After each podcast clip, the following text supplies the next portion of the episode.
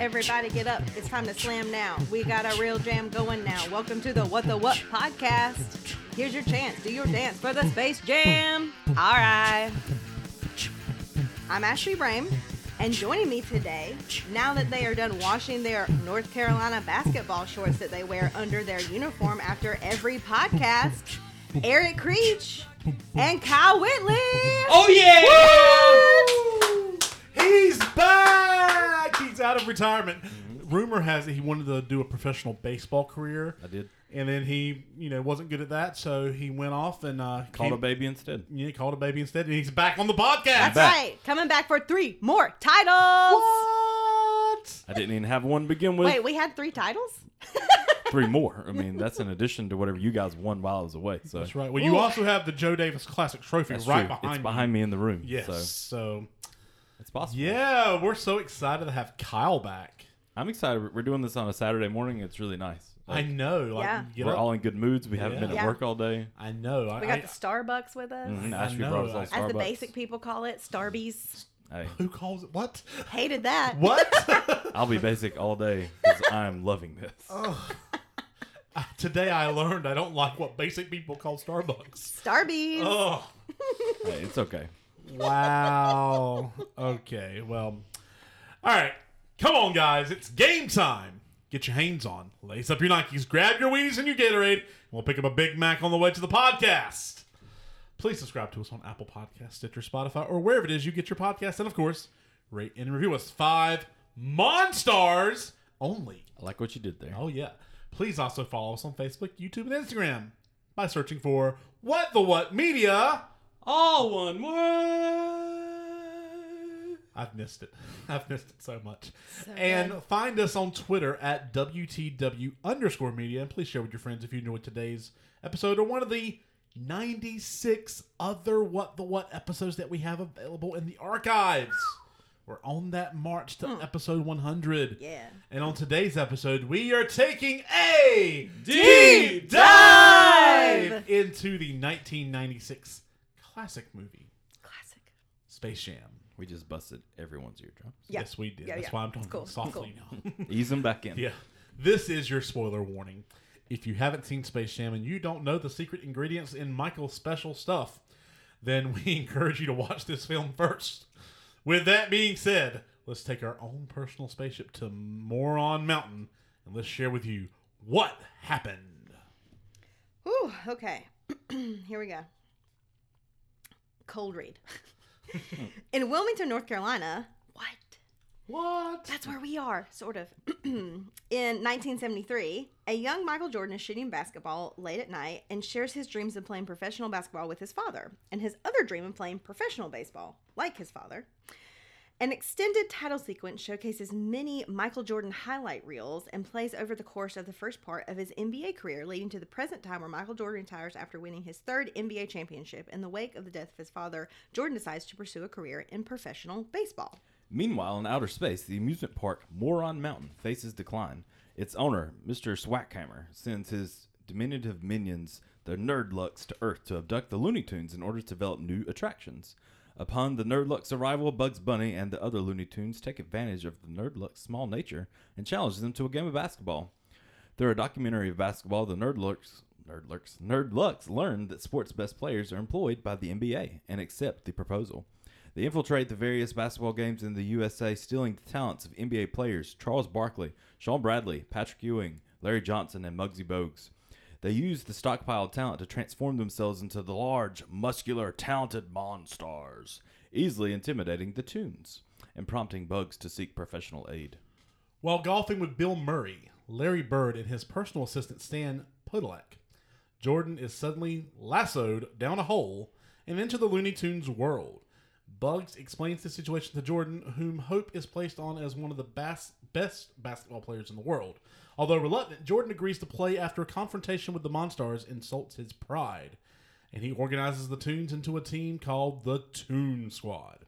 A female bunny named Lola, whom Bugs falls in love with, is added to the team thanks to her talents. Jordan sends Bugs and Daffy Duck back to his house to obtain his basketball gear, and when they arrive, Bugs and Daffy meet Jordan's dog, ironically named Charles. Uh, we'll talk about who that's named after later. And later seen by Stan, who follows them back to the cartoon world and joins the team as well.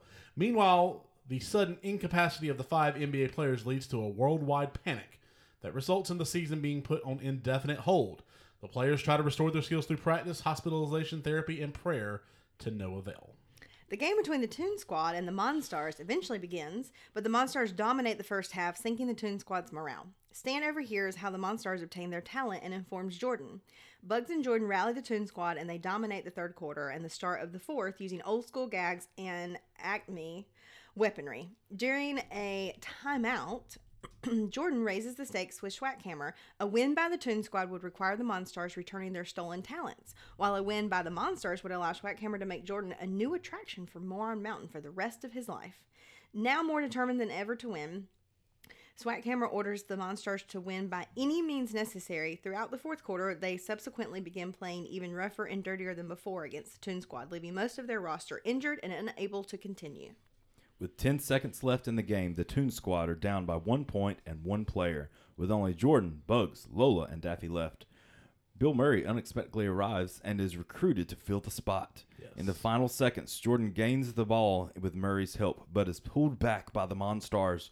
Remembering advice with Bugs, or from Bugs, he uses a cartoon physics to extend his arm and dunk the ball, winning the match with a buzzer beater. Seeing the Monstars being reprimanded by Swackhammer, Jordan helps them realize that they only listened to him because they were smaller. The Monstars encase Swackhammer in a missile and send him to the moon.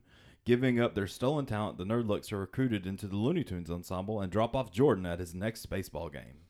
Later, Jordan visits the incapacitated basketball players, and he returns their talent, to which the players convince a reluctant Jordan into participating in a three-on-three pickup basketball game. Two years later, in nineteen ninety-five, Jordan returned to the Chicago Bulls, wearing number forty-five, to resume his basketball career as the movie ends. Now, I tell you, Kyle and Ash, we got to get new agents. We're getting screwed. And that brings us up to this episode's big question. So let's take a sip from that water bottle, get pumped up. Let's get ready to tip off. But first, some info about the movie. Space Jam, nineteen ninety-six American live-action slash animated sports comedy film, directed by Joe Pitka and starring basketball player Michael Jordan. It presents a fictionalized account of what happened between Jordan's initial retirement in the N B A uh, from nineteen ninety-three and his nineteen ninety-five comeback. Yes, fictionalized. I'm a little bummed out about it too, honestly. Um, in which he is enlisted by Looney Tunes to help them win a basketball game. Um, Wayne Knight, uh, Teresa Randall appear in supporting roles, while Billy Rest and Danny DeVito headline the voice cast.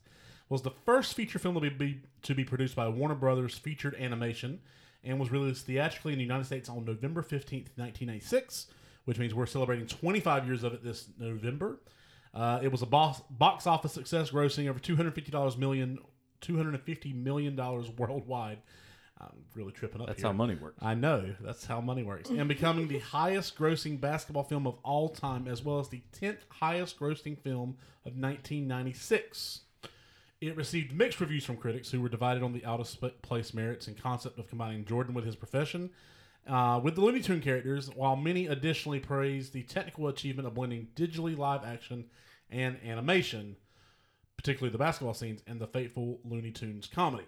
A sequel, starring LeBron James, scheduled for le- for release on July sixteenth, twenty twenty-one, which is a this week. week. Yeah, it's a week. Yeah. Like, so yeah. it'll, it'll be opening the, the week after. Uh, week we post of, this Monday. Yep. Right. So and today's Monday. Yeah. Yep. This weekend. Yeah. Yeah, exactly. Go see right. it. Have fun. Take your kids. It, it, it'll be on H B O Max as well as in theaters. I've so. got to get H B O Max. I know. Well, first question. What questions? First question. Did you like this film, and does it hold up twenty-five years later? I think so. I like it. Uh, it's one of those ones that, for me as a child, it hit at just the right age that I absolutely loved it. I watched Looney Tunes all the time. Um, and especially, like, even if you didn't watch basketball, you knew who Michael Jordan was. And I feel like that was one of the first times you had an athlete like that, that everybody, like, if you ask them, who's your favorite player? They'd say Michael Jordan, even if they didn't watch basketball. Uh, I did watch basketball, at least somewhat. And I loved basketball, so it was like one of those great things that you would kind of do playing with your toys and mix and match people, where you would have like Ninja Turtles wrestling, you know, with your wrestling action figures. This is taking one of your favorite cartoons and adding in one of your favorite basketball players of all time, and it worked out really well. Uh, I do think it holds up. Uh, part of that may just be because I liked it as a child so much, uh, but it's still it's a fun thing. I think you know we watched it again last night, and I do think as Sky gets older, you know we'll show it to her, and it's just a fun movie. I think it's you know the same way a lot of movies like this are. There's a little bit of humor that's more of adult that kind of slides in uh, under the radar that you get to enjoy. Uh, but I definitely think it holds up all these years later, and I definitely think, especially when it came out, you know, in the nineties, where you have all these other sports movies, especially for kids, uh, this was just a great combination of both. What do you think, Ashby? So, I, I feel like I just want to be contrary. That's fine. It's okay. So, of course, I, we get called back for ten minutes, right. And Ashby wants to disagree. Yeah, exactly, exactly. Uh, so yeah, I feel like you either have to be a child. On drugs, or really good at suspending belief to buy into this movie. Can it be all? Yeah, one hundred percent. Yeah. Um, I just feel like it, it doesn't make any sense. It, the technology holds up, right? So, like, the cartoons blending with, like, the real world and the animation. Like, I feel like the technology all holds up. But I feel like just being an adult takes things from you. And one of the things it takes from you is watching things that you really enjoyed as a child and just being like, none of this makes sense. And it's just like, it, it doesn't follow its own rules and the continuity is terrible. And I just can't enjoy it as an adult. It was, I just feel bad for you. Like I, yeah. I hate so that adulthood has stolen that from you. I mean, there were parts of it that I found enjoyable, but for the most part, I just like rewatching some of the scenes. I was like, I just, this Look, is... I'm going to quote Meh. the great Bugs Bunny here from this movie, or paraphrase him actually, because it doesn't have to make sense. This is Looney Tune land. It doesn't have to make sense. Well, it's that's a, a that's a good point. Yeah. Just a heads up with, with that mindset in mind. When you go see F nine soon, you're going to be very disappointed. Yes. Because it falls right in line with all of those things. All those things. So. Also, honestly, like Michael Jordan is a goat at a lot of things, but he can't act. No. It was not. No. I just every time he had lines, I was like, "And eh, where I'm back out of it again." And that's and that's okay though. Like yeah. that, that's the thing that I. This movie wasn't made to win Oscars. No, no, no. Right. It right. was not made to yes. be like one of the best acted movies of all time. It was meant to combine two worlds that kids mm-hmm. loved. Yes. And melt them together into super, this super crossover type thing. Oh, look, all that being said, I loved it as a kid. And I'm definitely going to see the next one with LeBron. So, I mean, it, you know. Spoiler, LeBron's acting will not be good either. I don't Although know. He's been in movies just already, from the so. trailer, it seems like he's already bringing more personality to it than Jordan did. So well, I'm just saying.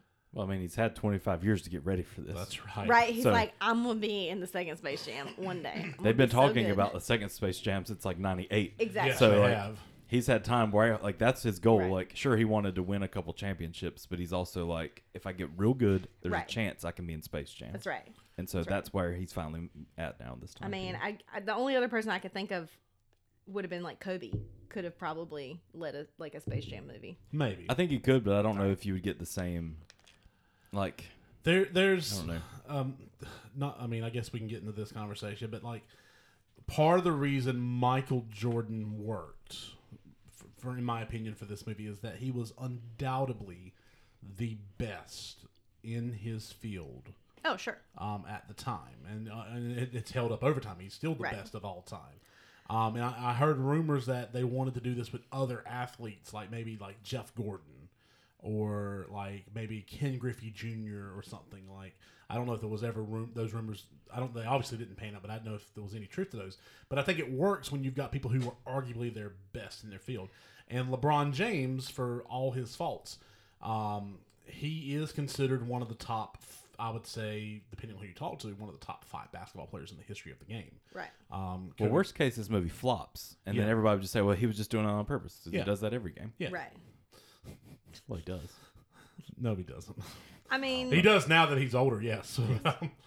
Although, in that in that vein, right, it felt like sort of seventy minutes of just Michael Jordan is the greatest thing since sliced bread. Oh, yeah. It's definitely a promotion vehicle for Michael Jordan. Right. I mean, and I'm sort of like, we get it. You know? I, anyway. I don't think you do, though. I don't think you do. You've missed this. You've missed the whole thing. We're going to stop the so podcast. So here's the thing about Michael Jordan right in, in nineteen ninety, in the nineteen nineties. Um, he was the greatest thing right for kids. He was the closest thing we had to a superhero in real life form. Right. True. Um, like he, yeah, we want to be like Mike. Yeah, they had the. I mean, he was promoted uh, to an obscene amount of kids uh, throughout the late eighties and nineties with his uh, with his Gatorade, and McDonald's, and Wheaties, and Hanes, and all I'll the. Say, I wore Hanes mm-hmm. because of him. All the stuff that I mentioned in our opening spiel. There, I mean. Like he, maybe it's because you weren't wearing the right underwear. Actually. Maybe it was. That's what actually. It is. Well, here's why I love the like variety of interests we bring to this podcast, because the two of you were watching this movie and you were like, "Oh my God, it's Michael Jordan!" And then also the Looney Tunes, right? Of course. And I was watching this movie and going, "Oh my God, it's the Looney Tunes!" And this dude named Michael Jordan, who I've heard is great at basketball, like. You see what I'm that. saying? So, like, I'm coming at it from a different perspective. Not just because I'm a girl. Like, no, I just, no, no. I was not into sports as a child. Like, I, I played some sports, but I was not that girl. And some girls were that was tapped into the sports culture of the nineties. Maybe, like, boys were expected to or were, you know, you were in it because your dad was interested in it or whatever. Like, well, I think I the big just, thing, too, is he was so much more than just basketball, and I think that's where they, especially why they took him. Obviously, he was the greatest at what he did. Right. I remember um, all his commercials for sure. And that's well, what I mean. It, it came from a commercial. Which is probably how I knew that he was a big deal, right? Yeah. Like, yeah. I wasn't watching Bulls thing, like, games with sure. my dad. Michael Jordan was one of the first um, N B A athletes to really, I guess, like, market themselves to, like, that that level. Like, he, right. he was very conscientious about how his... His brand. His brand uh-huh. appeared. Uh, to the point where he refused to even make like political endorsements in the nineties because, right. as he said, well, Republicans right. and Democrats buy sneakers too. Right, right, so, yeah. And I, so. I learned a lot more about that watching The Last Dance. The Last Dance. Yes, we, Erica is, mentioned that last night. Yeah. She's like, watching this makes me want to go back and watch that. Yes, yes. I, yes. I want to rewatch that again too. Um, maybe that can be something we talk about at some point. Um, but yeah, so back to the the question. Um, I really love this movie. It's one of my favorite movies as a kid. Um, I I had some of the action figures for it. Mm-hmm. I, I remember having, like, they were selling like the Monstar uh, figures, and they had the the Toon Squad, and I really loved the Monstars action figures. They were fun, mm-hmm. and I could have them interact with my Power Ranger action figures That's too, true. um, which make, would make sense. Um, but uh, it was a fun movie to me. Um, you know, again, knowing that it was it was made for for me as a kid, as a ten year old. Mm-hmm. You know. Um, Like, I, I still look at it through that lens. It takes me back to nineteen ninety-six, whenever this came out. Um, anytime I hear the soundtrack, it takes me back. Like, sure. it gives me, like, this, that soundtrack. I mean, I know we talked about it on the best soundtrack um, episode, but uh, that soundtrack really was my first introduction to R and B. Mm-hmm. Um, and, um, I don't know, there's just, there's a lot of positive memories associated with this movie for me. Um, I, I love the... Again, watching all these basketball players, they had two Charlotte Hornets in this mm-hmm. in this movie. I mean, they, they had Muggsy Bogues and Larry Johnson. And as a kid who loved the Hornets growing up, um, I love both of those guys. Mm-hmm. Um, I mean, it's just there's so many positives I see in this movie that, yes, it overshadows the illogical nature of it. It overshadows the fact that these guys aren't really actors. Um, but all that set aside, I just enjoyed the movie. And I, I had fun watching it, and uh, as a kid, I, I had fun watching it as an adult. I mean, yes, mm-hmm. I mean it's it's it's it was just good fun to me, and I do believe it does hold up twenty-five years later, in that context, knowing that it is twenty-five years old, knowing that you have to set yourself. It's a it's a the quintessential nineties movie, where you have the greatest athlete of all time, but especially in his prime, um, playing basketball. So, I think yeah. it, it goes a lot with the culture of the time. We were, you know, you briefly mentioned that as well, but you know, Larry Johnson is Grandmama appearing on Family Matters. Yes, uh, I even think back to like a Doug episode where there's this basketball player that's put out his own line of sneakers, literally Michael Jordan, Air Jordan, but it's not him. um, obviously for copyright reasons, everything else. But everybody's going nuts trying to buy his shoes, wanting his shoes. You're not cool if you don't get his shoes. He goes and gets like he gets the last pair the store has. It's a billion sizes too big. He walks around, trips all over the place. And then I think he meets the star or whatever there. But it's like one of those things that this was the I remember culture. That episode, yeah. Yeah, it's the culture that we lived in as kids. And so it made sense to throw this in there. Uh, obviously, with Michael Jordan, as we already talked about.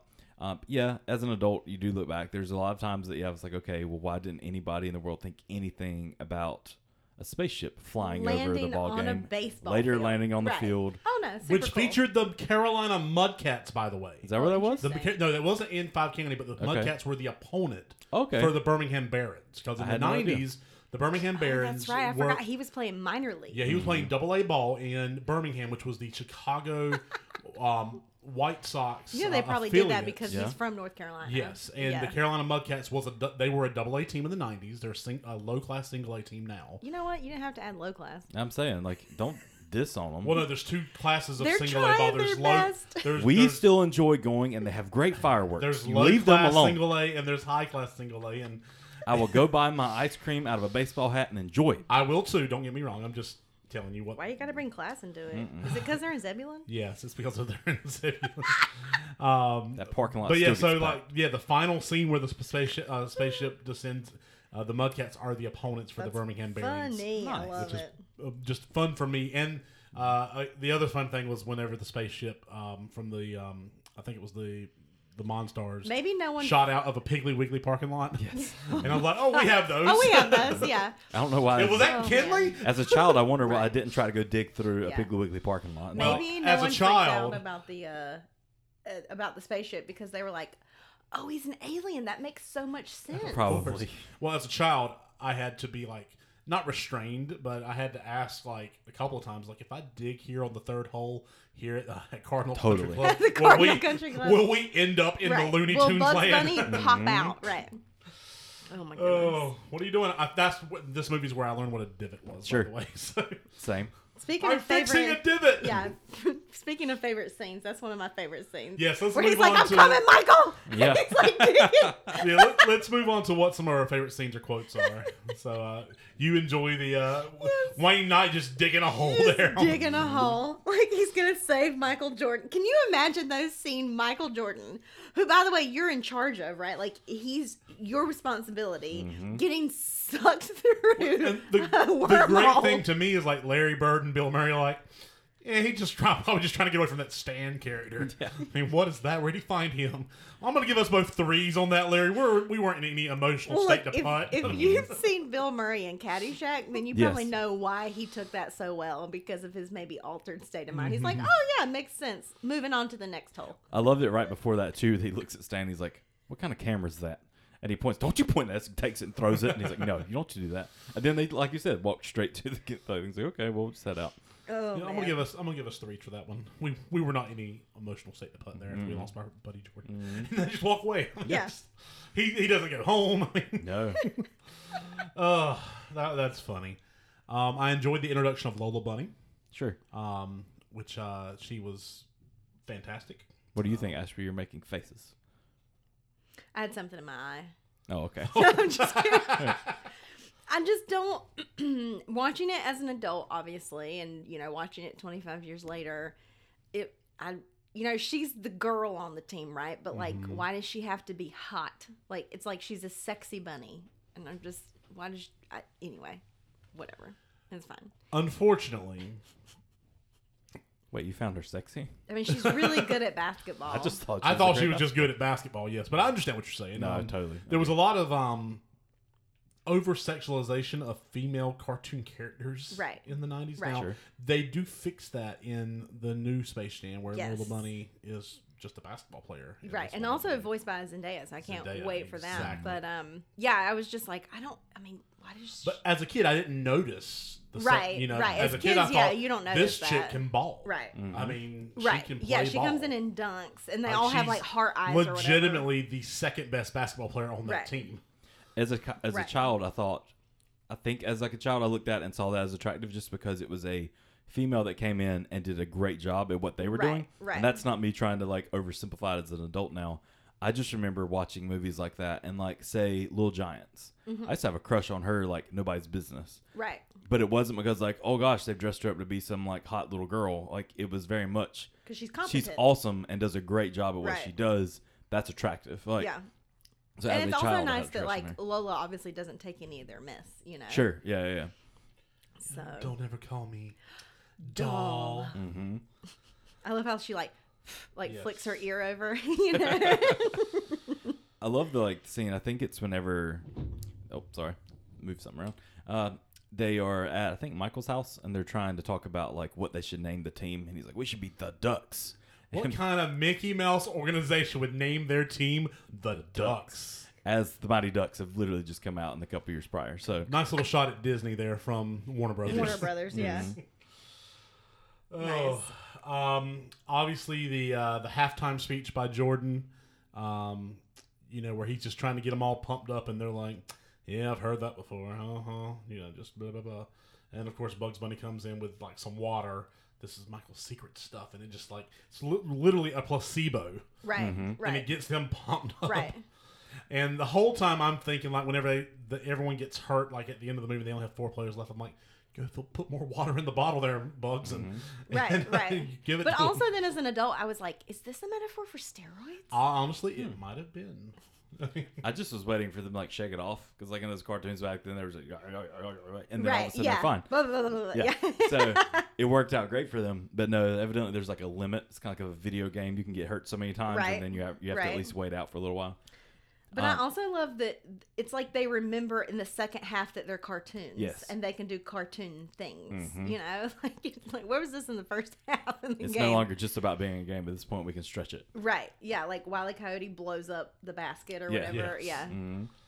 I love to, uh, the first scene, and it was just because watching it last night, it hit me a lot harder than I expected. Right. Because I Believe I Can Fly literally is the first thing that hits. And I wasn't right. expecting it. Like, I'd forgot. I knew the song obviously was there. They also play it like eighty bajillion times throughout sure. the movie. But like at that point, it's like starting all of a sudden you're like, oh man, this is the scene where he's with his dad. Especially I think because of watching like right. the, the Last whole, Dance. The Last Dance and like seeing that a little bit more in Relationship He Had with His Dad. Right. And then seeing this after not thinking right. about it since watching that. And watching the vulture media follow him into the yes. locker room and watch him and cry on the floor. Yeah. Like, so that's in your heart and in your mind, and all of a sudden this happens, and it's literally like, oh man, this is this scene, and then boom, here comes I Believe I Can Fly on top of that. So it was like, it definitely like hit me in the gut last night where I didn't quite tear up, but at the same time, it's like, oh, this is a lot more emotional now watching it after seeing that before. Absolutely.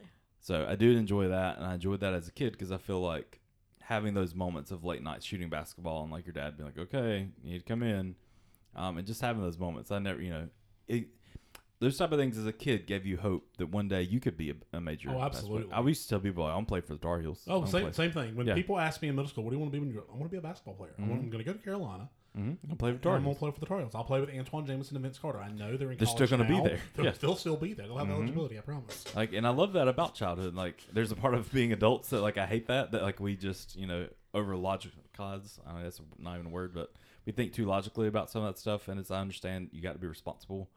But there's something about being a child that just seeing this and just being like, oh, that could happen. Like, I could do that. That could be me. Well, it's right. like anytime a kid says they want to be a YouTuber, sure. I don't try to shut that dream no. down. Right. Because I understand it. Right. Um, I do try to give them, you know, general advice of what it what that means. Mm-hmm. Um, right. So, that, you know, they understand that, hey, right. you know. Don't, like, kill their dream with the statistics. No. But, but I want That's them to, a little different when a six-year-old says that yeah. and when, like, a sixteen-year-old says that. Yeah. It's like, you need to really be start to looking at the reality of, like, earning a degree and mm-hmm. having a backup plan. But I'm not a dream killer because That's I have fair. those dreams. As... Well, the same way, like, a lot of these YouTube people mm-hmm. literally, and, you know, of course there's the smaller kids, like, you know, Ryan that created Ryan's World that's going crazy in for everything else.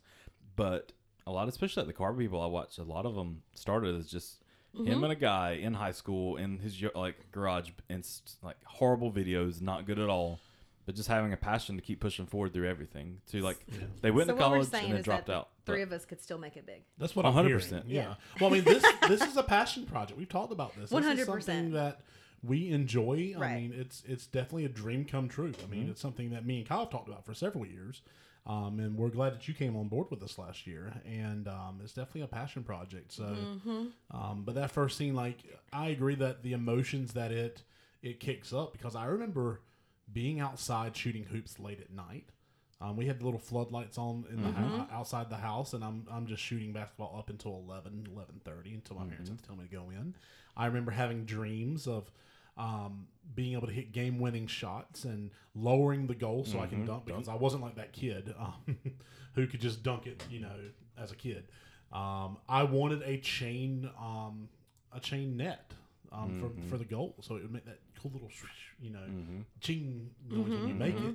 Um, and a friend of mine had one, which was the coolest thing. Um, so it makes me think too, and it reminds me, and I mean, maybe this moves into what works best. I don't want to like push it too far forward, but it worked for me as a child to push that creative side of myself. Like I went outside. I remember playing, like, you know, I'm doing air quotes right now, like with the Looney Tunes in my driveway. Mm-hmm. It wasn't Michael Jordan wasn't there anymore. It was me playing with the Looney Tunes. I remember like, you know, talking it out in my head and being like, hey, Bugs, throw me the ball. And like, you toss the ball up to yourself, whatever. Just, you know, and it sounds dumb as an adult, but as a child, that was like how I spent afternoons. I'd go home from school mm-hmm. and that was that same way, even like with Mighty Ducks. Like I pretended I was playing with the team right. by myself in the driveway. Well, as a kid, you could do that. That's yeah. another thing adulthood steals from you is imagination. Yes. yes. Bring it back. Start playing outside with Bugs Bunny. Exactly. So I have two things more I want sure, to yeah, yeah. want to mention on uh, favorite scenes and favorite quotes. Um, the first is when Michael Jordan's up at bat um, mm-hmm. during the like the scene where he's actually batting for the Birmingham Barons, and the catcher's like, "Hey man, thanks for uh, autographing that. You know, those baseballs for my kids. They're gonna love it. Or basketball for yeah. those, my kids. They're gonna love it." And then the guy's like, "All right, fastball, don't swing." And then Jordan looks at him. He's like, and the catcher's like, "No, don't swing." So he doesn't swing. And then he's like, "Okay, here's a curveball, swing." And he swings and he misses. All right, hey, here's another, here's a slider or whatever it is, slider, don't swing this. And Michael swings anyway. And he's like, "I told you not to swing." He's like, "Couldn't help it." He's like, "I totally understand. Great yeah. job, man. Great job, buddy." And everyone's just cheering him as he strikes out for the third time that right, day. And right. it's like, "That's a good cut, Mike. It's a good cut. That's a good, good strikeout, Mike. Yeah, that's it, real know, good. Whenever I strike out, it's bad, man. But bad, you, bad. You look great." Mm-hmm. I just love that scene where everyone's just treating him like a king because he's Michael Jordan, to the point where even the opposing team's like, "We're going to help you out here." Even telling his son that later, he's like, "Man, does everybody bash on you?" And he's like, "Actually, it's it's different. It's worse. Everybody's really nice about it." Right. Um, and then a quote from uh, old Stan. He mm-hmm. shows up in Looney Tune Land. He's like, "Come on, Michael, let me help. I'm not very tall, but I'm slow." Mm-hmm. I love it. He's listening. He's like, "I'm not very tall. I'm I'm large, and I'm slow." That's like, me playing any sport. Mm-hmm. like, yep. That's me showing up to play basketball, and, and everybody's like, "We're going to do full court." It's like, no, how about we just stay on this half? Like, right, yeah, we don't need half. to run down there. That's We've right. got a goal right here. I mean, when we used to do basketball and Bible study, uh, mm-hmm. we would not do full court for that reason. It's like, you got two large men right. heading up basketball for teams, and they're like, "Let's run full court." Heck, it's no. like, no, no, we got, we got, no, like, no, no, no, we'll no. run three on three right. on either side. We got two basketballs, two goals. That means we can play two games. You that's get right. Over there. That's right.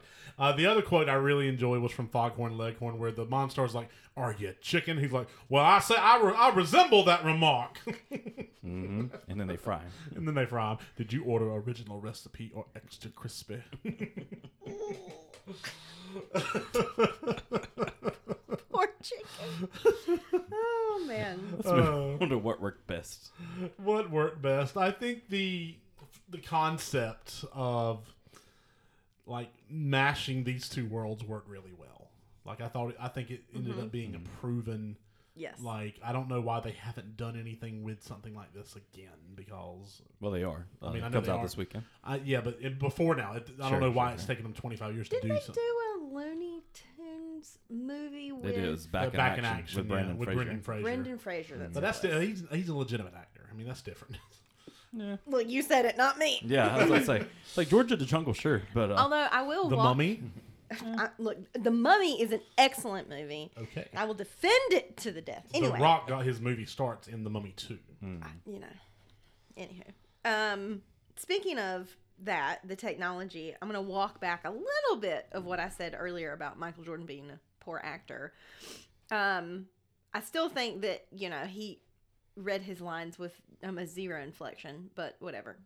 However, when it comes to this idea, like if you really think about it and you think about the filming technology and you think about all of his scenes with the Tunes, he was having to talk to mm-hmm.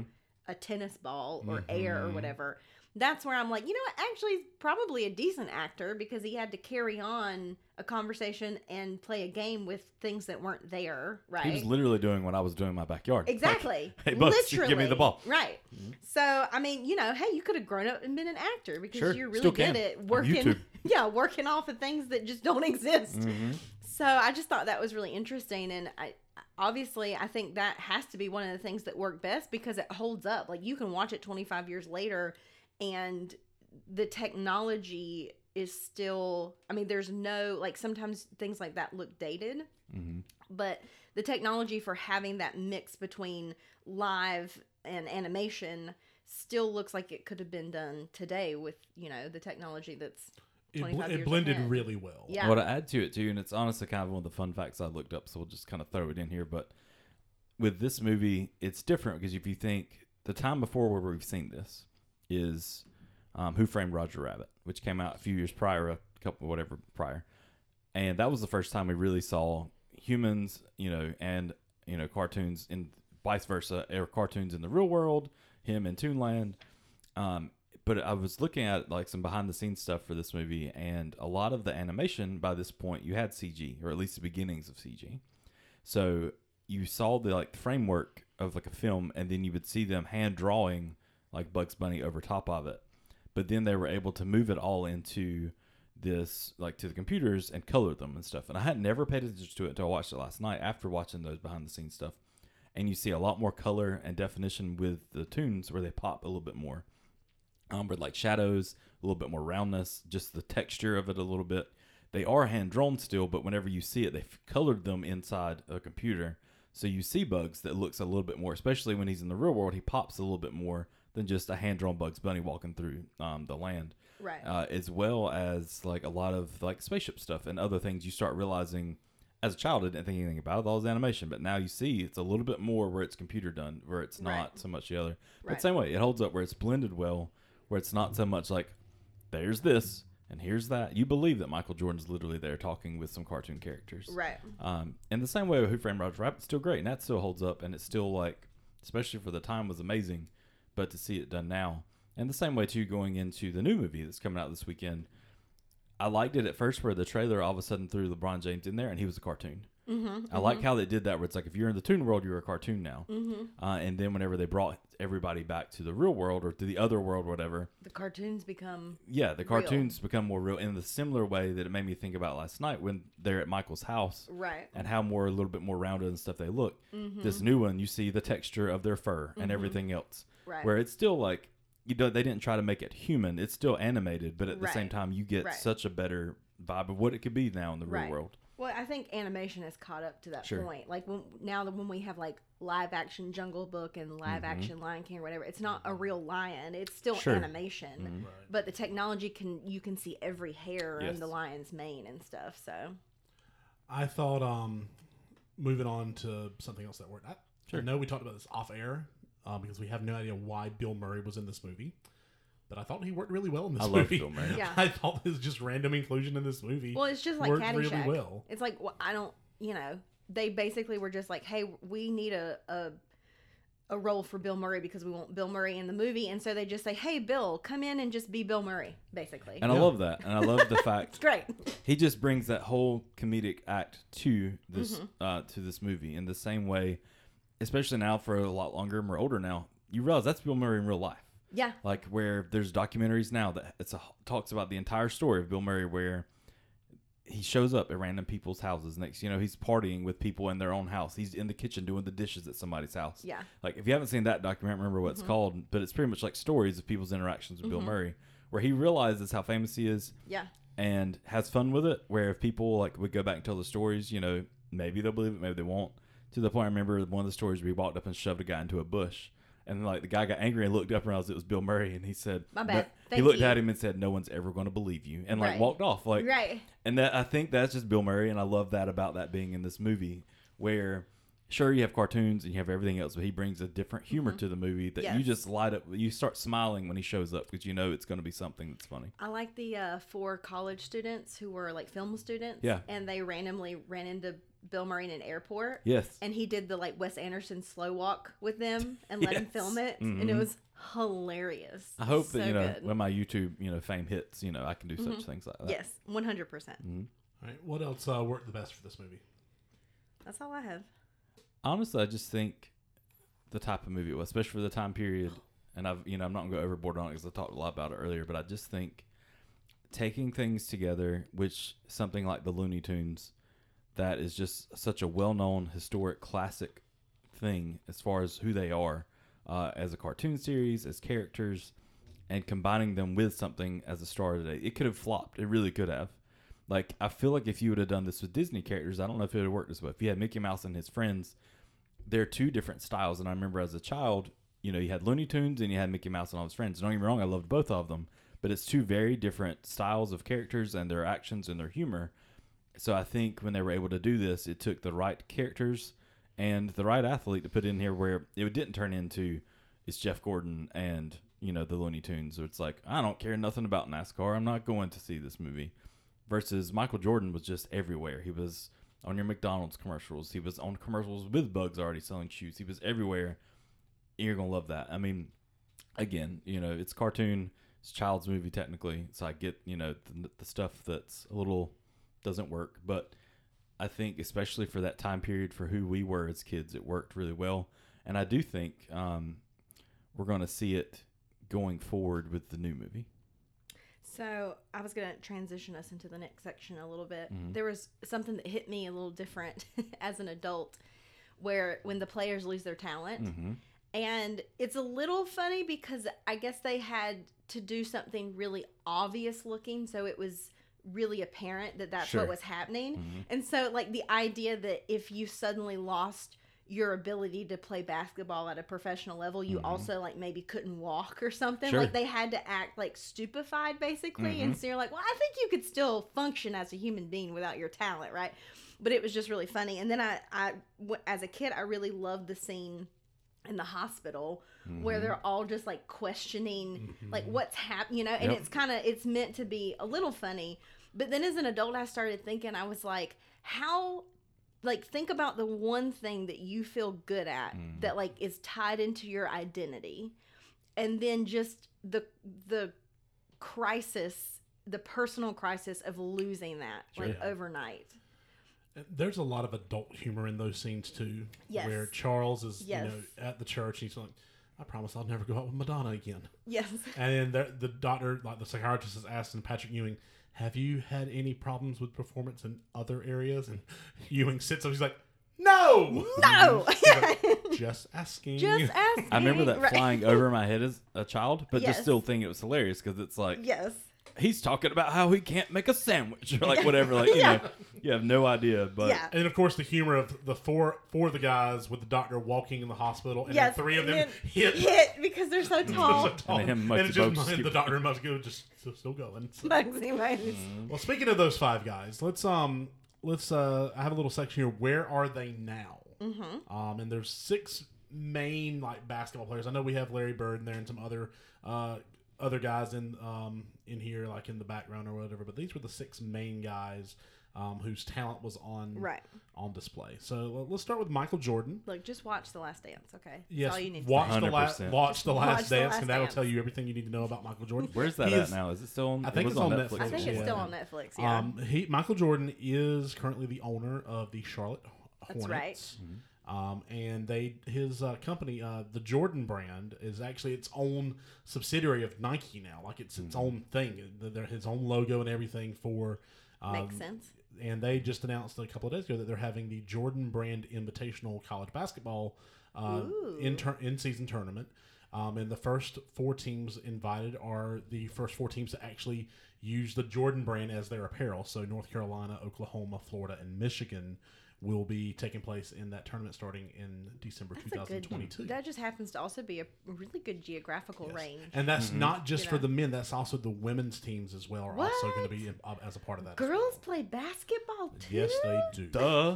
Duh. Um, Charles Barkley, um, he is currently a host for, um, is it Inside the N B A or Um, One of them. Yes, for the T N T um, mm-hmm. pregame and postgame and halftime shows with yes. uh, he's with uh, Shaquille O'Neal. Uh, Sharp dresser. Uh, mm. Yes. That Charles um, Barkley. He's a terrible golfer.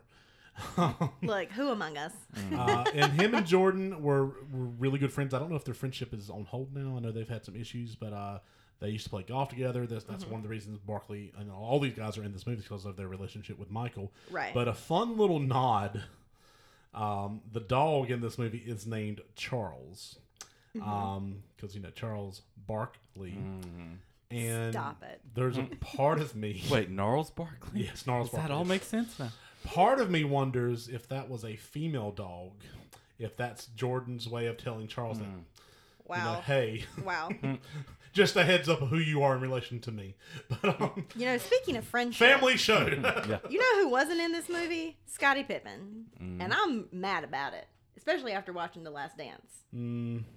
My man gets mm. a terrible long-term contract and he doesn't get to be in Space Jam. Get out of here. That's, I'm not going to lie. I was a his big fault. I was a big Scottie Pippen. I love Scottie Pippen fangirl. That is victim blaming, Eric.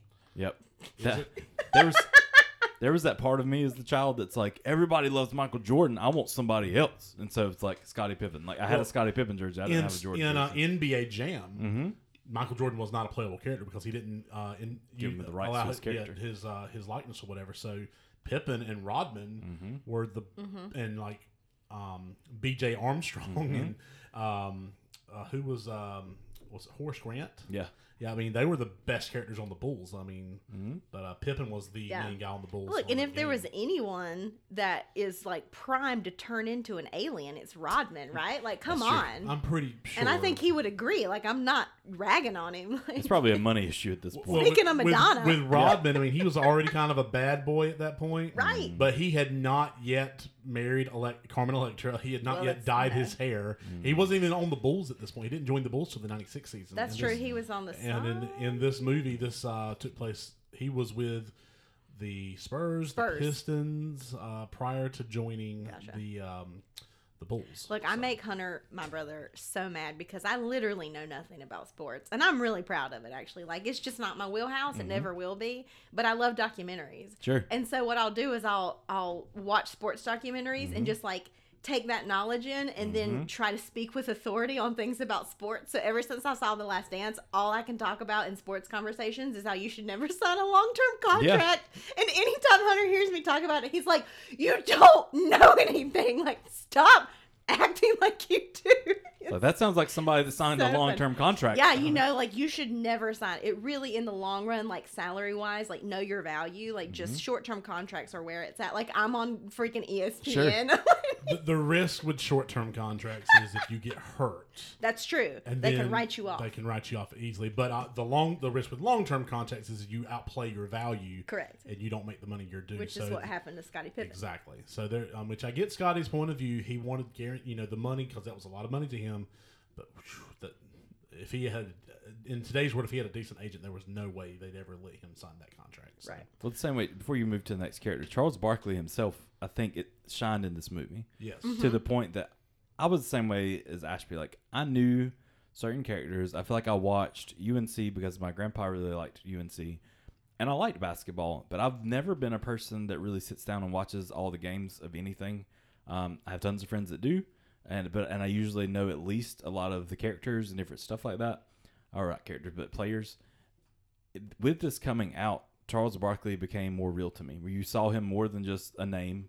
Um, he honestly was kind of the big one out of the other the rest of the group. At least talked about in this movie, especially, mm-hmm. but even player wise. But he's he's the one that's killing people. Which one is he? And then there's the whole scene where he plays the girl, like girl, like or. plays that team and the girl yeah. dunks on oh, him. He's like, five, this five isn't Charles Barkley. This is just a wannabe who looks like him. Mm-hmm. Get out be of gone, here, man. Wannabe. Be gone. I remember to that point, though, too, going to the Nike outlet with my mom uh, at the Carolina Potter, the outlets or whatever. Charles Barkley shoes were in there, and I wanted them. I was like, I need these because I was playing middle school basketball, I think, at that point where I was a little bit older, and I was like, you know, he had stuck out to me from that, and I was like, I need these. And my brain was like, I can't afford like Jordans, but right. maybe I can get Barkley's. Like, they still were like one hundred dollars or so. My yes. mom was like, no, you're not getting these. Right. Um, and the same way that we used to have this little store in Kinley. I think it was called Super ten. Super ten. It's where the um, – It used to be the gym, and now it's just, you know, a building beside Piggly Wiggly. They do now. Stuff on Saturdays. Yeah. Like, mm-hmm. But I remember going in there with my grandpa, and they would have like a rack of basketball jerseys. And I've come to realize as I got older, I had a, I got I bought a Grant Hill jersey from there. I had a Charles Barkley jersey from there. I came to realize a lot of these jerseys were they've moved to another team now, so mm-hmm. we're going to sell all these real cheap mm-hmm. at this other mm-hmm. store. I had a, a Grant Hill Pistons jersey mm-hmm. from there, and this right. is well after he was with the Pistons. I had a Suns jersey for I think Charles Barkley. Yeah, and then the he moved to the Sixers. Yeah, and so and I had that, and I wore it proudly. I, and that, me not watching games, I had no clue he didn't play for them anymore. I was like, it's Charles Barkley. Like I got this, you know. And so he's the funny thing there. Is, I would love those retro jerseys. Oh, now. Sure, yeah. they they charge you more now than when I know. Be. Right. Um, one more thing with Charles Barkley, his uh, conversation with the psychiatrist. There's this girl, mm-hmm. five foot nothing, blocked my shot. And where were you when you had this dream? It wasn't a dream. Mm-hmm. It really happened. Mm-hmm. Look, talk about acting skills. Charles mm-hmm. Barkley killed it in this movie, mm-hmm. honestly. Yes. Like he, with he, the subtlety. He had the most personality he of did. all the players. So. He, he felt so bad for him. Leaned up against that fence, watching them play. Mm-hmm. Yes. Hey, can I play? Can I play? I know it's mm-hmm. so good. Anyway. Oh, he should have. Yeah. Charles Barkley's the reason I call. And when I'm referring to anything as terrible, it's that's terrible. That's terrible. That's terrible. Um, Patrick Ewing, uh, who's probably the, the third, you know, the next sure. biggest name on this list, because uh, him and Barkley and Jordan were all on the Dream Team, mm-hmm. Mm-hmm. which uh, was in nineteen ninety-two. Uh, Ewing uh, had a pretty decent, good career with the New York Knicks. He was the number one overall pick for New York in nineteen eighty-five. Uh, big man, um, was just one of the faces of that nineties era. Um, he um, ended up coaching, um, was uh, an assistant coach in the N B A.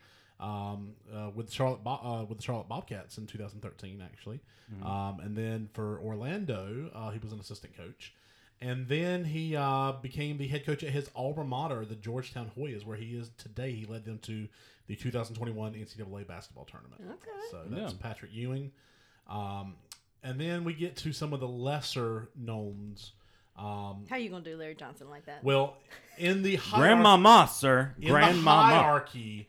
Uh, you have the big three: Larry Johnson, the Charlotte Hornet, um, Grandmama, uh, U- uh, national champion with uh, U N L V in the um, in nineteen ninety and nineteen ninety-one. Um, there's not really a lot about what he's doing now. I know he. Um, it says that he filed for bankruptcy in two thousand fifteen uh, because he owed more than one hundred twenty thousand dollars in unpaid child support. Um, Grandmama, I know. Oof. So, Oof, as the kids but I don't really. Days.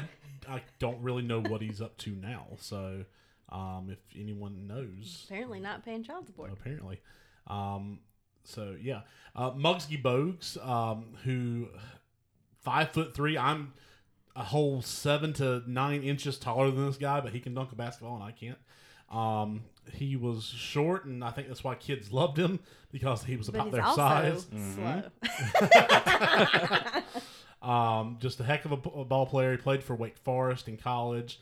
Uh, was just a fun guy to watch in the, for the Hornets. He was that. So on N B A Jam, we go back to that game. If that's how honestly how I learned about a lot of these characters. Him and Larry Johnson were a great duo to use in that mm-hmm. game because Johnson could dunk and Muggsy was just scrappy and had good ball handling skills. And um, it but, also goes back to a child in the nineties where we were from North Carolina.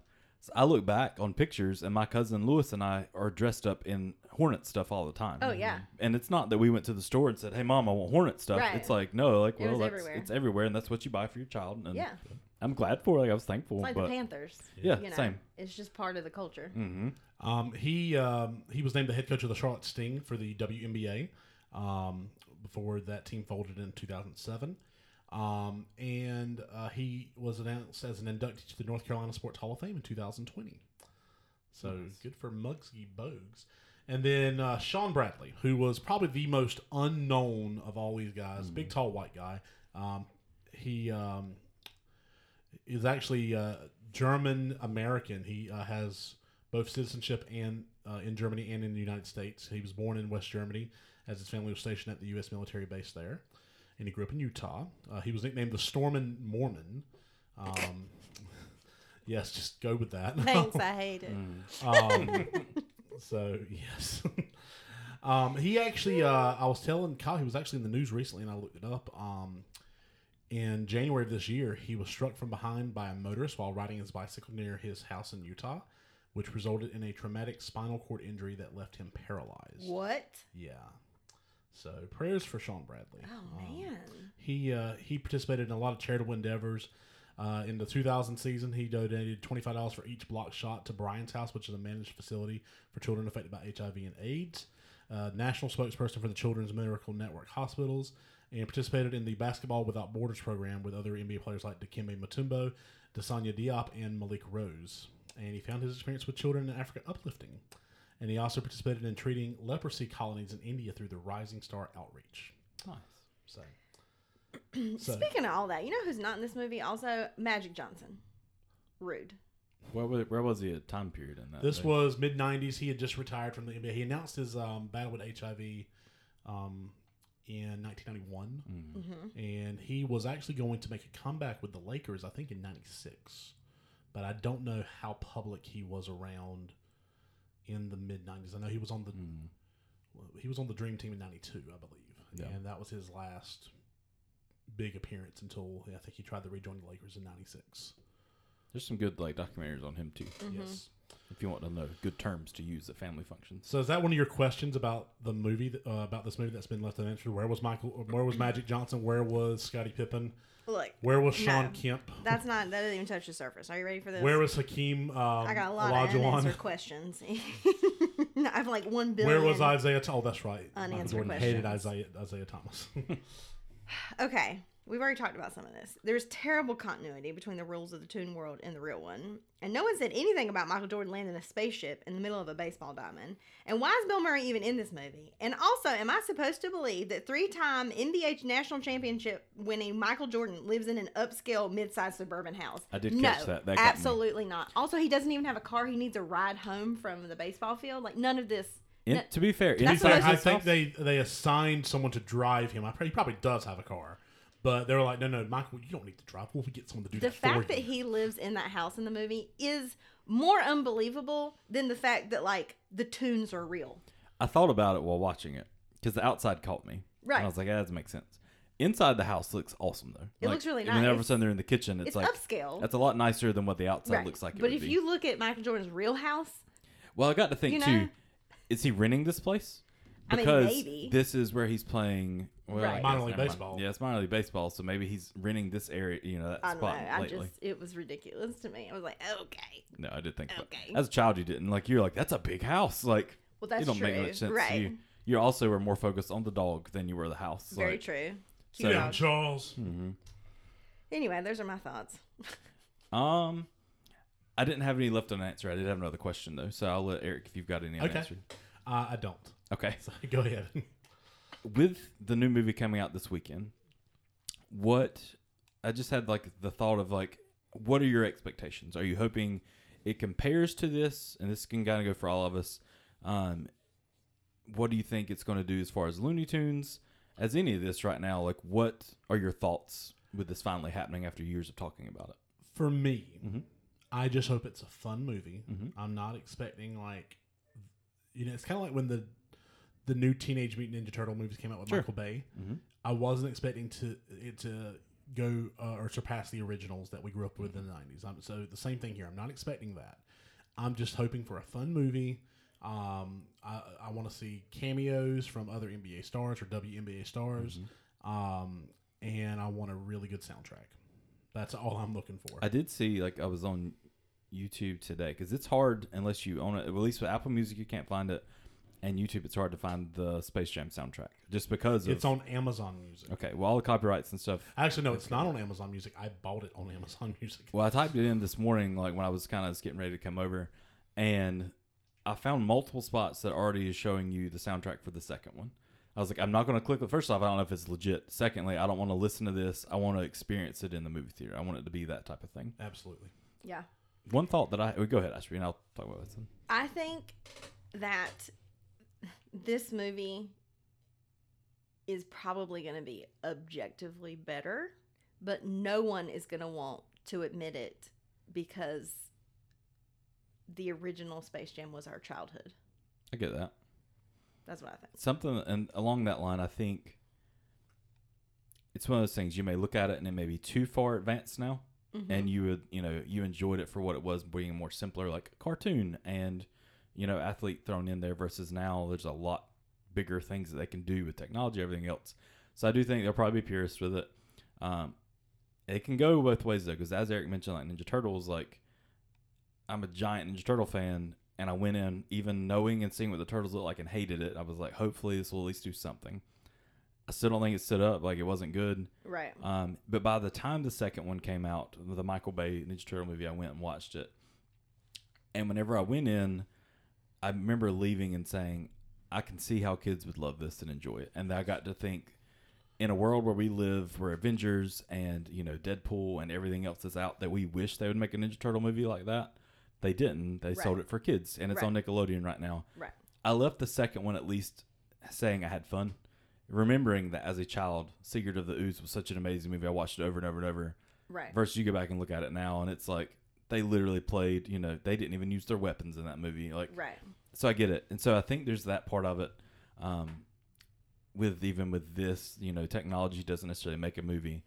But I do think one thing that stood out to me already is it reminds me of Ready Player One. Mm-hmm. Whenever he's in the video game world and they don't make a big deal out of it, but there's all these characters you see right. that you recognize, and it's part of the fun of watching that movie is right. looking everywhere to see where people show up. There's already been like there's tons of stuff on YouTube. I already haven't watched it, but I remember watching this trailer for the first time, and you see like Jack Nicholson's Joker. Mm-hmm. You see all these other characters in the stands, like all right. these Warner Brothers like, you know, right. properties. They've thrown all these characters yeah. in there. Scooby-Doo. So, yeah. Yes, and yeah. I love that. And I think that's going to be fun to see how any of these characters, if they play any roles, or literally just the funness of looking like Where's Waldo and just figuring out who are right. all these people. Honestly, Plus, that was part of the fun of Ready Player One. It is. I mean, right, the right. movie. So. And I feel like you also have to just think about it from a generational standpoint. Sure. Like a whole new generation of kids. Mm-hmm. This is going to be their Space Jam. It is. It's like every generation has a Bond, yeah. right? Mm-hmm. You know? So I, I'm I'm happy for them. You know? I thought about it yesterday. We were eating dinner, and I was thinking more about this of Looney Tunes was still a big thing when we were a kid. Mm-hmm. But to go back, I looked at like Looney Tune history, and like it literally started in the thirties and forties, at least individual characters, and then it became like Merrie Melodies and Looney Tunes as time progressed.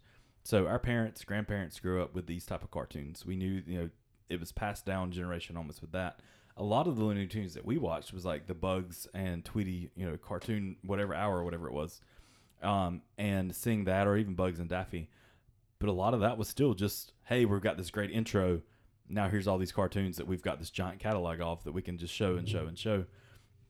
And I think it did that. And it, so for us, it just seemed like it was a normal thing. The same way we saw the Flintstones and the Jetsons and all these things seemed like current new shows to us, but actually it was just stuff our parents had watched or older, and it transformed down.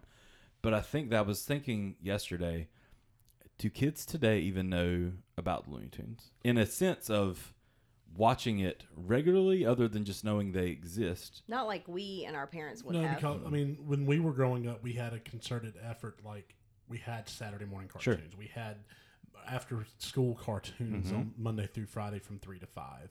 Um, kids don't have that now. Life's different. They Life have the accessibility, so much, but they, like... They have the accessibility, but they also have open worlds to so much more. Sure. Um, and, you know, honestly, I just I don't think they... If I don't think the Looney Tunes are super popular at this point, because I mean, why would they be? Well, that was my thought. I mean, like I hate to put it that way. No, but I mean, no. Like even like the Disney component, like Mickey Mouse and Goofy and Minnie and all that, they at least have some relevancy because of Disney World. Mm-hmm. But there's not a Looney Tunes world. You know, there's, I mean, there is in this movie, but there's not like a theme park or anything that mm-hmm. gives them some instant relative, um, you know, like relevancy. You mm-hmm. know, um, so like. I don't know if kids would know what Looney Tunes are now. Well, I looked it up, and in like mid two thousands, Cartoon Network got all the rights, where so Cartoon Network could play them nonstop whenever they wanted. I think later, like two thousand, you know, teens or whatever, mm-hmm. some of the rights got split up a little bit. I know, like I think there's like a newer show on like H B O Max that you can watch. There's another one somewhere else, but there's things that are coming back around. And I know like there's been some more modern. Same way they did come out with like a Mickey Mouse cartoon in the past, however many years. That same way, animation's a lot different. Things is just updated for kids of today. But I bring all that to the point of, like, I think there's a great opportunity here for Looney Tunes. If kids can get into this, because before, it may have been that we love these two things combined together, and maybe we didn't really care for, you know, Michael Jordan. Maybe you just loved Looney Tunes, and that's why you went. Um, this time, I think LeBron James being in it is going to bring, first off, you're going to have parents that are going to go and take their kids because it's part of their history, but it's going to bring Looney Tunes probably for the first time for a lot of kids that have ever seen this cartoon. And I think with the money and production into it, it's going to give them at least a pop where they're going to be like, I actually like these, you know, what is this? Mm-hmm. And that's going to open up so many doors. I mean, with how many years they've talked about this, you've got to know that Warner Brothers has something lined up right behind it with probably H B O Max and other places, because since that's where their contracts are tied, but probably with T V, you know, how all these networks have the tiers below them that we just don't, you know, put together. They've got to have some show you ready would, to go if you it works would think. Out. But yeah. I've seen how Warner Brothers has managed the D C properties too. So that's true. So I don't know if I'd give them that much credit, but maybe. I would think Yeesh. With the way Looney Tunes is that they're working on it. Um, at least there's something there. You know, maybe even just like spinoff ones that like we'll test the waters with these. But I right. think that there's something there, and I think that's awesome that it it's an opportunity for kids at this point to come to know these Looney Tune characters that we knew as children and loved. And so I think there's just an awesome possibility. I know that like when Disney did the Muppets and came back out with Muppet movies, there was that where you saw all of a sudden the Muppets got network television shows and everything else. And Muppet Babies came back where my niece and nephew watched them now, and it's Muppet a new version. Babies. Yeah, like there's definitely options there. Tiny Toons is the same thing where it was the version of Looney Tunes that we grew up with, current cartoons. Um, I mean, Scooby-Doo's been around since the sixties, sure. seventies, mm-hmm. something like that. Yeah. So he keeps getting new iterations. And so anyway. I think, you know, just a great possibility there. I'm excited to see what happens. I definitely do want to see it. I'm excited to see what it will be. Um, and I think you're right. Like for kids going forward, this will be their Space Jam. Um, mm-hmm. Hopefully it holds up. Well, you ever heard of the Dream Team? Well, we're the mean team, wussy man. Honestly, rude. With that said, especially playing uh, to a player of the Dream Team. Let's put our hands in, everyone touching the basketball, and let's glean some information, and let's share six fun facts and observations about Space Jam. One fun fact for each N B A player featured prominently in this movie, not music, in this hmm. movie. Kyle, yes, you go first. One question that both of you have mentioned a couple of times is, why was Bill Murray even in this movie? Well, there's a scene where Daffy Duck says, Mister Murray, something that's been bugging me. How did you even get here? Talking about how he made it to the game at the end. And Bill Murray responds, oh, I'm a friend of the producer. He just had a Teamster drop me off. Well, producer was Ivan Reitman, who also was the director of Ghostbusters and I think Stripes and some other things as well. So his producer, or the producer, actually was a friend of Bill Murray. Uh, that doesn't necessarily mean that's how he got there, but it makes sense that that's where's a connection there. Ashby? I had to look up some stuff because I was like, oh, right, fun facts. Um, I really like that apparently this, this the whole concept for this movie began as a commercial, which I didn't mm-hmm. know until I looked up fun facts. Um, and I love a good pun. So apparently one year before Space Jam hit theaters, Michael Jordan and Bugs Bunny faced off in a game of one-on-one for Hair Jordan mm-hmm. as a Nike commercial for Air Jordans, mm-hmm. which I think is hilarious. Nice. Um, so my fun, first fun fact, Warner Brothers built Jordan his own gym. Uh, when the studio signed Jordan, there was an understanding that their lead actor would also be focused on laying the foundation for a championship run with the Chicago Bulls. They accommodated his day job by sticking to a strict production schedule. Um, they made sure that Jordan started at nine a.m. and left no later than six with a two-hour break for lunch and a workout by building a temporary indoor mini-gym on the lot, which was christened the Jordan Dome. And Jordan, known for his intense work ethic, made sure that free time didn't go to waste. He gathered his co-stars for pickup games and extended the invite to anyone. Actor Keith Gibbs, who was an extra on the film, told Grantland, I walk in and it's Reggie Miller, Charles Barkley, Alonzo Mourning, Charles Oakley, Grant Hill shows up, Jerry Stackhouse shows up, and now all of a sudden it's an N B A All-Star pickup game every night. And Jordan was just as generous with his trash talk as he was with invites to the games. Jordan hit a thirty-five footer on me, said Gibbs. I mean, it was ridiculous. Leg out, tongue out, all that stuff. He hit a thirty-five footer on me and, and goes, get the F off the court. That's what I love. You get a sense in, you know, The Last Dance. Like, Jordan was just... He was a competitor, man. He was a hardcore competitor. Ruthless. And, I mean, he could be funny about it. He could sometimes be sort of kind about it, but sometimes he was just like, you know what? I'm better than you. I'm better than you and you and you and you. And it's true, right? So you can't say anything about it's it, true. But I'm just that. And he also like just couldn't. The scene where he, someone slided him in a restaurant and he was like, and you know what? I took that personally. Yeah. And so then he just like absolutely made it his business to embarrass that dude. Completely made it all up in his head. Yes. Just to have some reason and to compete hard in the game. It made, uh, and that made it personal for me. It did. Right. Just like, come on. And all of a sudden it became personal to me. Mm-hmm. So funny. Kyle, number four. Something that has withstood the test of time. The Space Jam website is still yes. the same Space Jam website. I was hoping one of y'all would bring it up. Um, it, I Nothing think it's dies fun. On the internet. No, but like so many things have been, you know, it's it's literally a time capsule yeah. where everything is just like they made it when this movie came out in nineteen ninety-six. Right. So I think it's great for to show our kids or like not necessarily even our kids, but just kids of a generation that are here Here's now. Here's what the internet used to look like. Literally, right. that pull Back up their phone. When I was your age. Get on Netscape. Yep. On your massive colored uh, Mac computer, mm-hmm. desktop computer. Do that little... Yep. You know. Beep, beep, beep. Right? And then find Space Jam. The like, internet comes in through the phone line. One hour later. Go to space jam dot com. Yes. So I would encourage you guys, like, if you haven't looked at that, I mean, I know people have talked about it for a long time. It's not some big surprise, but if you haven't, go look at it now. It will bring back moments of your childhood when you first, especially if you were in that generation like us where you just did get the internet, to look at these things and say, I remember this. I remember when everything was like this. It was a bunch of clicks and points mm-hmm. and like little things everywhere. Mm-hmm. So I would say just definitely check into that uh, if you haven't seen that yet. All right, Ashby, number five. So I thought it was really interesting, again, sort of talking about why certain people were in this movie. And apparently um, the director had a lot of other choices for Jordan's publicist before we got to Wayne Knight, right? Okay. Uh, Michael J. Fox, Chevy Chase, and Jason Alexander all passed on the role.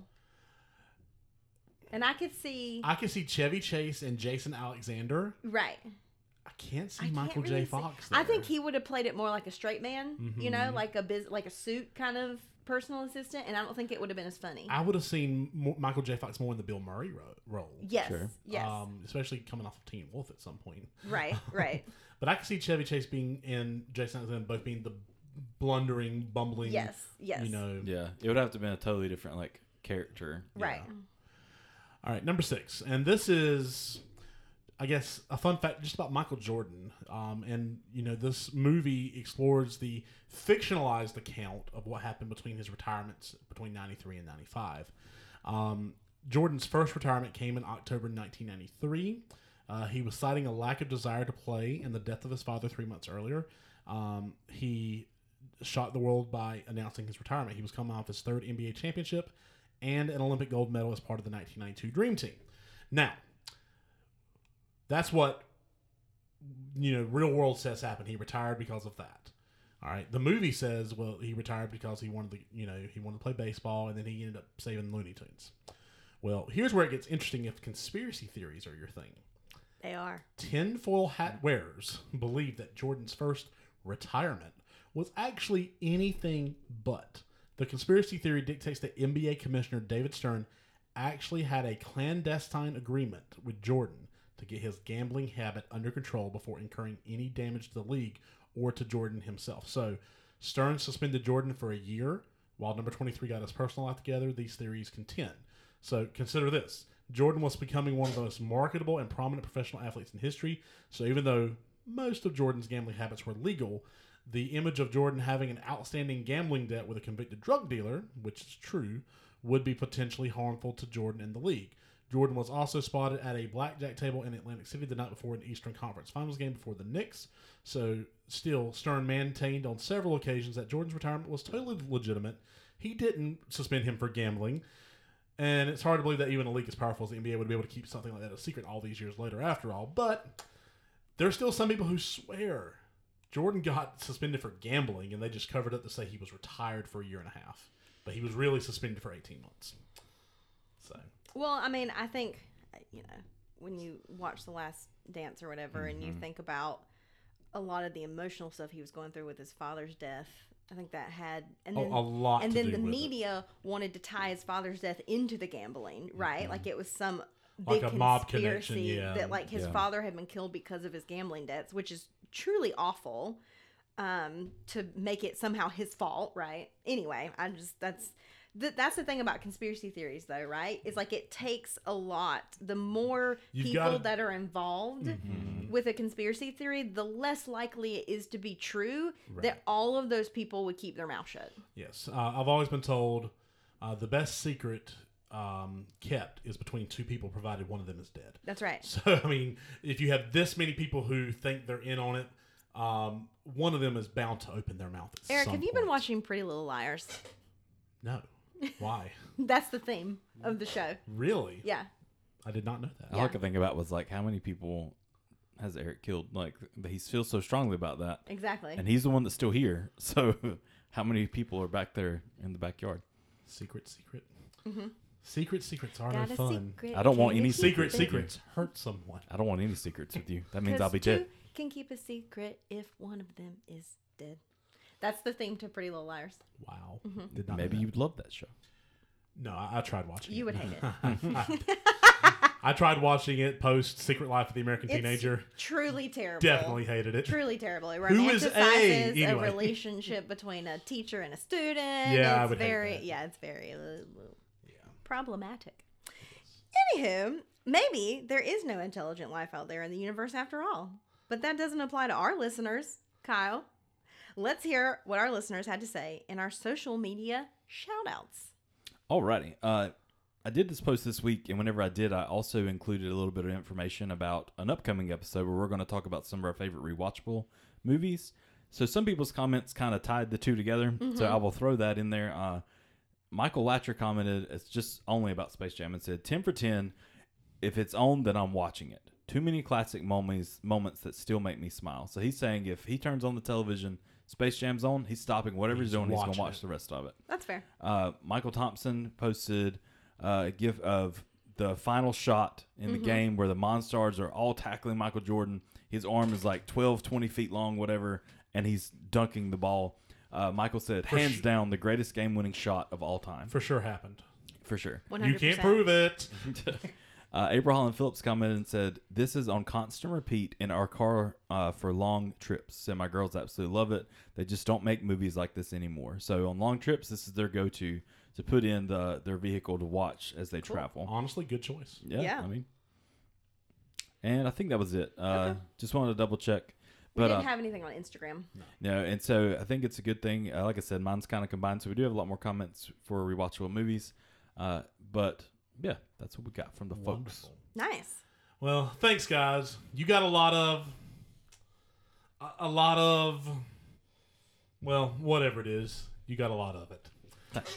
Big thank you to Ricky Lyles for his contributions to today's episode. We hope you enjoyed this discussion as much as we did, and that you're as pumped for the rest of this journey into pop culture as we are. As Kyle alluded to, next week's episode will be Top Rewatchable Movies. And we're very excited about that. Until next time, don't ever call me doll. Stay as cool as the other side of the pillow. We will see you next week. Bye. What the what? Everybody get up. It's time to slam now. Boom. We got a real jam going down. We're going to do the Space Jam. Space Jam. All, All right. right. Bye.